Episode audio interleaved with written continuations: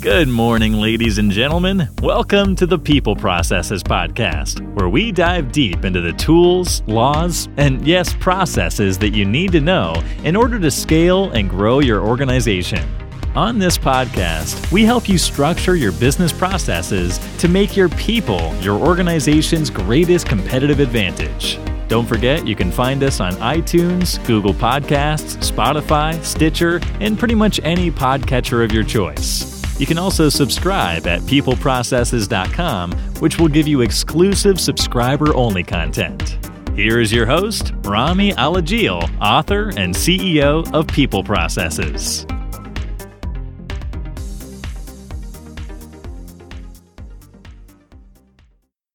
Today, we're going to be talking about the fact that many states have made laws that presume COVID 19 was contracted at work and makes you liable via workers' comp for any contraction of COVID 19.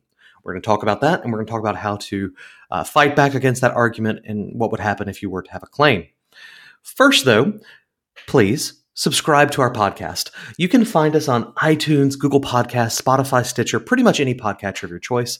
You can also subscribe at peopleprocesses.com, which will give you exclusive subscriber only content. Now, let's dive into this.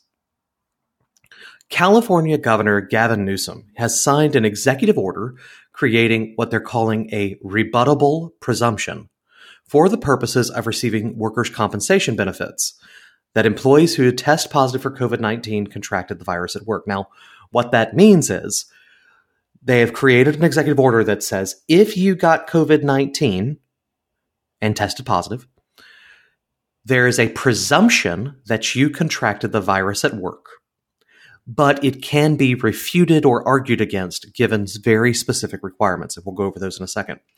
This is called N6220. Uh, it's linked at peopleprocesses.com. You can click on the words, it'll go to the website. You can actually read the executive order.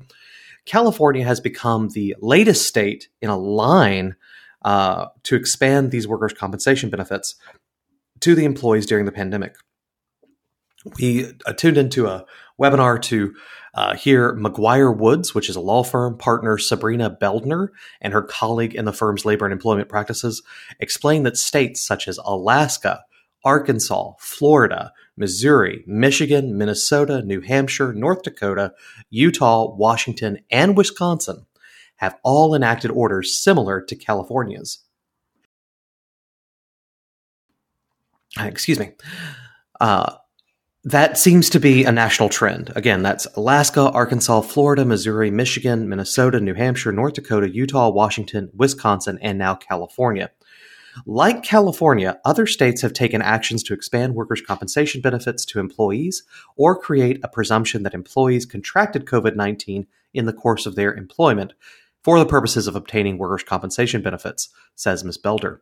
In addition, Louisiana, Massachusetts, New Jersey, New York, North Carolina, Ohio, Pennsylvania, Puerto Rico, and Vermont are among the jurisdictions where the efforts are pending to enact a similar presumption in favor of employees who have contracted COVID 19.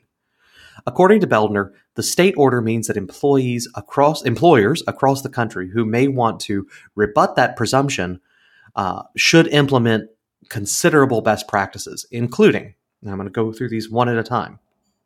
One, establish a COVID 19 workplace health and safety policy that complies with OSHA and any applicable state or city health and safety mandates. Two, establish a policy that specifies the frequency with which common areas and frequently touched surfaces will be sanitized and disinfected. Many companies have increased the amount of uh, the frequency that they do these things, but they have not documented them. Implement workplace safety features, such as requiring frequent hand washing, face coverings when interacting with other employees or customers, and social distancing provide employees with personal protective equipment such as masks, gloves, and hand sanitizer, require daily temperature checks and reporting of symptoms, prohibit any individual who demonstrates symptoms or test positive for, for COVID 19 from entering the workplace, require daily inquiries of employees rec- regarding exposure to individuals who have tested positive for COVID 19, such as family members, friends, or neighbors, and, most importantly, track and retain all the prior information in a method that protects confidentiality to be able to dispute any notion of workplace COVID 19 exposure by an employee. I would add to Ms. Beldner's list uh, a key feature is to be able to tell where people worked and when, so that in the case of someone being exposed, you need to be able to do what's called contract uh, contact tracing. So you need to know when they came into the office, when they left, and approximately what they did there. Uh, you want to do things like close uh, communal areas, like com- like company kitchens. You want to limit the ability of uh, deliveries to come into the building. Uh, these sorts of things will limit your exposure. Now, these laws, these regulations, create the presumption that if someone has COVID 19, they got it working for you. And in these states, it's going to be difficult to argue uh, in those areas. It's going to be the exception to say, no, no, no, my workers' comp is not covering their COVID 19. These laws are, well, I'm not going to get into the politics, but the long and short is that they are the they are the law of the land in these states and many more to come. These states, Utah, Arkansas, Florida, these are not necessarily uh, uh, Democrat states. They're not necessarily Republican states. Uh, this is just how these states have decided to react in order to make sure there's someone to pay at the end. So, by law, you're required to have workers' compensation. If an employee gets COVID 19, the presumption is that they got it from work. If they didn't, uh, if, if, if you want to claim they didn't, you need to be very, you need to have your ducks in a row, which means having the uh, eight previous things that we discussed and even taking it further. As I mentioned, closing common areas. I recommend staggering if you're going to open up and you're in a high infection area, or probably a best practice in general. You want to stagger workplaces. You want to stagger shifts. If you were previously open from 8 to 5 or 9 to 5, consider opening from 7 to 3 and then your other parts of your staff coming in later, trying to keep the number of people in the office at any given time. You want to limit the number of places you open at the same time.